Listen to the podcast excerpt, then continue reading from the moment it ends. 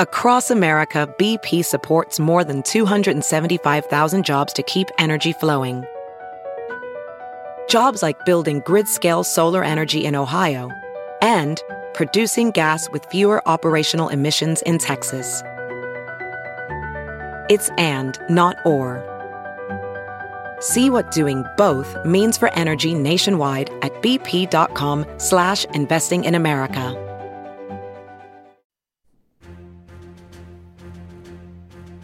Straight ahead on the Insiders, no virtual caucus, so now what? Michael Gartner, the Pulitzer Prize winning author, TV, and newspaper executive, will join us on what he thinks should happen now and what he does not think Democrats should push when it comes to education. Plus, Facebook and Google are getting some extra attention by Iowa's Attorney General and others. A Drake expert is here about the privacy concerns about what giant companies know about us. And in the Insider's Quick Six, the national pastime and why one Iowan loves it the way he does. A lot of brainstorming going on for Iowa Democrats these days. They scrapped their plan to let you caucus by phone after the Democratic National Committee pulled the plug on that idea. I asked longtime journalist, executive, civic leader Michael Gartner what should happen now. It's a mess. I mean, uh, that's the question what do they do? I mean, here you've got democracy on one side which is everybody ought to be able to participate. And then you've got economic development, tradition, and mainly the New Hampshire Secretary of State on the other side, and he's got all the cards. Uh, the New Hampshire has the cards. If, if Iowa goes to anything that even resembles a caucus, a primary. I mean a primary, then New Hampshire can step ahead. Then Iowa becomes second or fourth or 22nd or something. And their state law spells it's, it that's, out. That's the New Hampshire law. So uh, when the D, when the Democrats said you can't do this virtual caucus, which was goofy anyway. I mean, it was like the Constitution, you know. Uh, you're only you're only three eighths of a person, or you're only five eighths of a person. So there's only going to be ten percent of yeah, the overall you know, it was just here. it was just bizarre, and whose vote counts for what? I mean, the whole thing was crazy. So you can say, well, let's go back to the way it was. But if you go back to the way it was, then you have a whole category of people, uh, old people like me who don't want to stand up uh, for two or three hours, uh, disabled people, people who work nights, people who can't get babysitters, uh, people who, for one reason or another, have bad weather, all yeah, kinds of yeah. And so uh, I don't know. I'm glad I'm not Troy Price. But Troy Price, the Democratic party chair when he stood up and acknowledged, all right, we're gonna we're gonna punt on this virtual caucus thing. He did guarantee that they were going to find some way to expand access here. Yeah, so there yeah. has to but be. But he hasn't yet said what that is. Right. He? Well, they're trying yeah. to figure it out, right? Yeah. Right. So it has to be some kind of absentee voting of some well, sort. I don't think right? you can do. I don't think you can do absentee ballots without become a primary. But what do I know? So do you see no practical solution here other no, than I mean, keeping you it either the have to go back. normally You either have to go back to the way it was, which is terribly unfair, or you have to give it up. All right, let's talk about college. You know a little bit about this. You were on the Board of Regents for a few years in your career here. Hey, will you look at what we just heard from Central College Right. this past week? So, uh, private college in Pella, their tuition was normally about thirty-eight thousand dollars. Now that was the sticker price, it's and of course, yeah, they would negotiate with you and say, okay, we'll give you this, we'll give you that, whatever. So instead, they're kind of it's like no haggle when you go in to buy a car, right? Saturn, I think, used to do that. So now it's they knocked it down about twenty grand to say this is essentially what you're going to pay. You notice they didn't knock down the room and board, uh, which is a fixed cost, uh, and that stayed the same. So I, was on the Simpson board years and years ago, and there was a big argument about tuition, and I said, wait a minute, that's a marketing number. Do you want to compete with Grinnell, or do you want to compete with DMACC? If you want to compete with Grinnell, let's raise the tuition way high. If you want to compete with DMACC, raise it way low. It makes zero difference because you raise the tuition way high, you just increase the amount of student aid. So the only people that really this really affects are those full full pay students. And I'll bet you at Central, I'll bet you there's not 10 full pay students. It's like hospital rates, you know. when I was on the Regents, we'd argue about hospital rates at the University of Iowa. It makes no difference. Rates are set by Medicare and Blue Cross Blue Shield. Uh, and there's a handful of full pay students, half, I mean, full pay patients. Half of them are indigents who never pay, and half are really wealthy people who pay. So it's a, it's a meaningless, tuition is a meaningless figure. And I think Central has about a thousand students. You mentioned Simpson. They tried that a couple of years ago where they said, if your family makes 60 grand or less, you can have free tuition here. Yeah, and but that's- they have been dealing with declining But that's enrollment. if you make that, then you're eligible for Pell grants and you're eligible for the Iowa tuition grant and all and all of those things. And and so it, it's all yeah you you did it right. It's all car used car talk. But but isn't it historically? Don't you for the true sticker price where the these universities make their money? Isn't it from rich families who where the kids don't get academic or athletic scholarships, and maybe the foreign students that come from perhaps a lot of money where they can Well, make their at, money? at the universities, at the universities, that's a whole different story. The universities have these have a two-tier. They have out-of-state tuition and in-state. And at least when I was there, the out-of-state tuition is where you made a ton, and in-state, every in-state student, you lost money. You, you in effect lost lost money on. Uh, but I don't know how it how it is now. I've been off the Regents for 10 years or so. But um, uh, private colleges don't have in-state and out-state, so you just have to say this is the number, this is what we need to operate. We need X thousand dollars. How are we going to get there? Are we going to have a real high tuition and discount it? Are we going to have a low tuition and not discount it? Take your pick. What's the right way to go? I don't know. Just, I mean, just depends on the individual individual- individual purpose of that university. yeah, I mean, the right way to go is to have a really, really good school like Grinnell has, where you can kind of charge what you want and where you're not, where you're not reliant on Iowa students. See, the, the problem is the number of Iowa high school graduates is level, if not declining, and there's all these colleges fighting for it, along with UNI, and so you have a smaller base, and so a lot of these colleges aren't going to survive. Uh, step back on this issue, if you would. As you watch the Democrats come campaign in our state as they are running for president, we are hearing this perhaps more so in this 2020 campaign than we did in the previous several.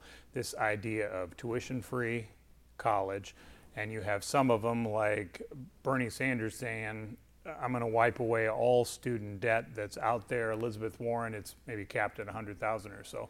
Is that a realistic promise? No. And, and maybe once we step past the primary, is that a winning message? No, no. I Why? Mean, well, first of all, how do you tell me you're going to do that, and tell me exactly how you're going to afford it, exactly how how you're going to do it. I think that it, it it's a great thing to say. You know, it's a chicken in every pot, but but uh, how how do you do it? How do you just wipe out college debt?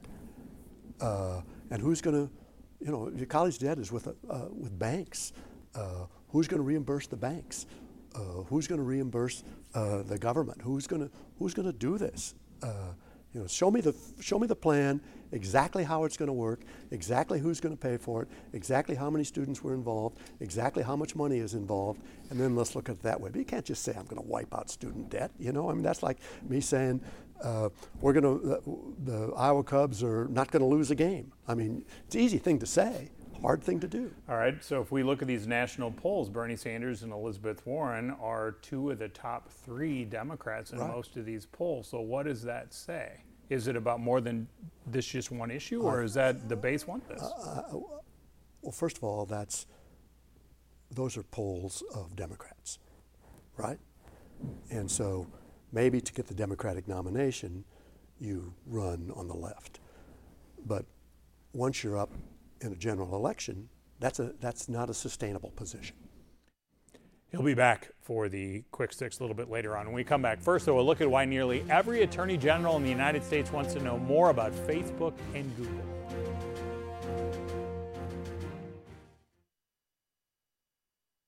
Odds are by the time you woke up today and before you got on with your day, you used Facebook or Google one way or the other, right? Attorneys general all across our country want to make sure those two companies don't have too much say in our lives and perhaps know too much about us.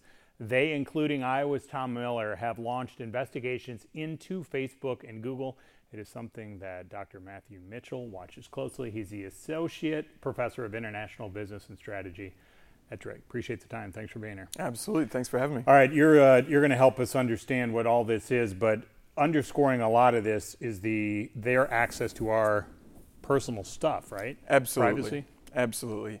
Um, it's mind blowing how much data Google and Facebook and their associated companies like Instagram, WhatsApp, and all the Google apps um, track about you, me, from the morning, you know, when we wake up in the morning to, to our, our nighttime and even through our sleeping. Um, they, they know our locations, they know our, our browsing history, our purchasing history. So, um, yeah, I think that's a, a big story that's coming out of these investigations. You've been to 75 countries, give or take a few, uh, throughout your career. Are you seeing that one, what we are witnessing right now in our country, is this a worldwide focus now looking at these companies because they are international giants? Absolutely. Um, uh, you know, China has about 1.4 billion people, India has about 1.3 billion people, uh, Facebook has over 2 billion people. Um, and so, if, if they were a country, they'd be the largest country in the world. So that means this issue extends far beyond our borders. Um, you know, with, with their reach throughout the world in search and social media, um, through their, their messaging platforms like WhatsApp, um, this is a global phenomenon, and, and, it doesn't only apply to U.S. citizens. It applies to, to citizens and, and consumers all over the world. So, our country's attorneys general here, what, what specifically do they want to try to figure out here? Because they're not alleging any improper, illegal behavior, anything like that. And some of them went to say, hey, this is just an inquiry into yeah. this. So, what do they want to try to figure out? Yeah, um, I, I, think they are looking particularly at does the market power of Facebook and Google harm consumers? Uh, so, so long story short, it is not illegal to be big, right? Um, they, they provide a service. We, we enjoy the service. We opt into these services through search, through social media, uh, through messaging. But what is illegal is do these activities, does, you know, when they purchase companies, is that harming consumers' day to day lives? Um, and, and that's, I think, what they're really looking for. We can't see into those requests that they've made of Facebook and Google. Uh, but if we could, I, I, bet that's what they're looking for. Is this harming consumers' choices? Okay, talk about big. Let's say Walmart concerned the small mom and pop places for years, yeah. right? So, what's the difference between a Walmart and then taking it up a notch to what Facebook and Google do? Yeah, so I think what we're really looking at is anti competitive practices. When I reached out to, to my experts in social media, they said, We haven't seen innovation um, in, in seven, ten years in social media because what happens, and they were very passionate about this, Facebook, uh, along with Instagram, WhatsApp, and, and, Google, will purchase up these small companies and then just integrate those functionality into their existing platforms. Well, that's not great for you and me. If we're interested in the, the newest uh, innovations, um, the, the only innovation that, that one mentioned to me was TikTok. Uh, and mm. so TikTok is a company that came out of China um, that has very different protections on, on data that, that our companies in the US may have. Uh, but, but you know, TikTok as an innovation propelled the rise of Lil Nas X, the, the most recent, most right. popular song over Old the, Town the Road. Summer. Old Town Road. So um, I, I, think uh, industry experts are clamoring for more innovation in the sector, and that's something that would benefit you and me. Okay, so if if I'm owning Amazon or Apple, yeah. am I nervous? Um, you know, we, we talk about the big tech, the big four, uh, and that includes Amazon, Apple, Google, and, and Facebook, particularly in, uh, in, in, California. Um, I would be nervous. Uh, I think and Facebook. California, as you point out, is not part of this. California is, is not one of the 48 states or the District of Columbia or Puerto Rico that, that uh, participated in the Google uh, filing. Um, but uh, there is a little bit of a difference in, in terms of strategy between an Apple or an Amazon, a Google, and a Facebook. And, and that difference is I think you have Tim Cook and, and Apple on record for many, many years that, that they are a, a broken record saying, privacy is a fundamental human right. And so, in, in many ways, a lot of their products and services have actually lagged behind, like Alexa or Echo. Um, their digital assistant Siri has just not been great because they don't monetize your data or my data in the same way that a Facebook or a Google has. But we still worry Alexa's listening to us and Alexa's always recording some of that. Somebody's always listening. Um, about a half a minute left here. What about yeah. the Iowa implications here? Because we have to obviously yeah. our own turf. So how, yeah. how do these things impact us? Well, I think um, if you do have action against Google or, or Facebook, um, then you know obviously we have Facebook data centers here, and, and so we have a connection there. But uh, you, you could expect to see that to, to support traditional print advertising outlets. And, and, you know, for an example, Meredith is a very big company, a big employer in, in town um, that, that relies a lot on print media. And so as we watch this field evolve, we're going to be very interested to see how this would affect traditional print advertisers. All right, want to watch you. Appreciate yeah. you breaking it down. Absolutely, appreciate it, Dave. All right, when we come back here, Senator Chuck Grassley took a little time to look back as the country is remembering what happened in those September 11th terrorist attacks. Hear how he explains why he doesn't think the war on terror began after 9 11.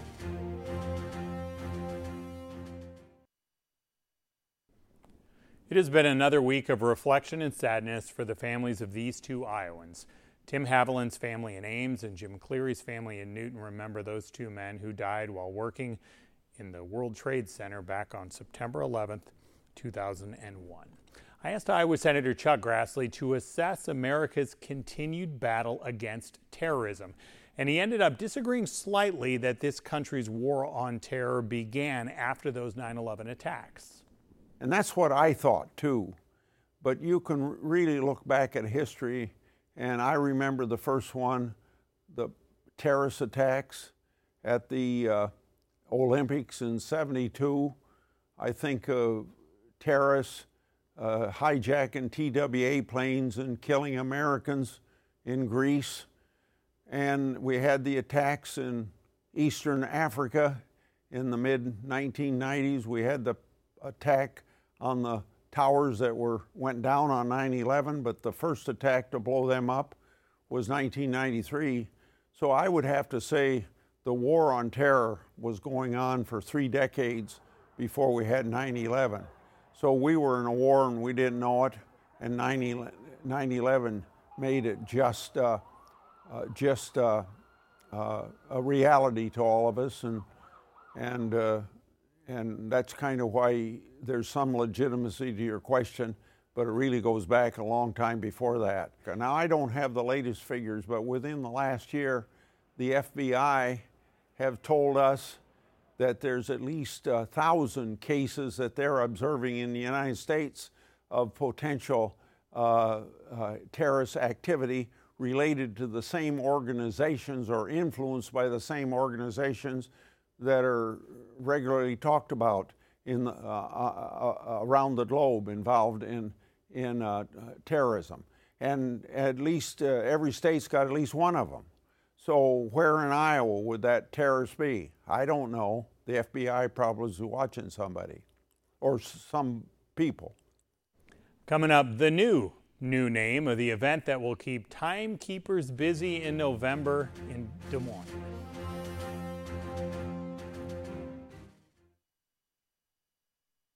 November 1st is another day to circle on the calendar for Iowa and national politics. It's the date of the Iowa Democratic Party's largest fundraiser of the year, and it'll have another new name. Let's go back through history first. For decades, this was known as the Jefferson Jackson Dinner, or JJ. But Democrats nationally grew increasingly uncomfortable with holding an event named after two slave owners. So that event in Iowa continued, but with a different name. That's why the Fall Gala arrived, or Gala, whichever one it is here. In 2015, the state party decided on that new name to use for the future instead, but it turned out to be a short future. This year, the big dinner will be called the Liberty and Justice Celebration. It should feature the biggest candidate dinner guest list ever, though. Now, for some perspective on this, When Barack Obama really exploded and brought the crowd to its feet back in 2007, he was one of six Democratic presidential candidates that night. Well, this November, there could be perhaps three times as many. So good luck to Chairman Troy Price trying to schedule that. The biggest issue that deserves more attention, the most influential person, the love of the game, they're all next when Michael Gartner returns for the Insider's Quick Six.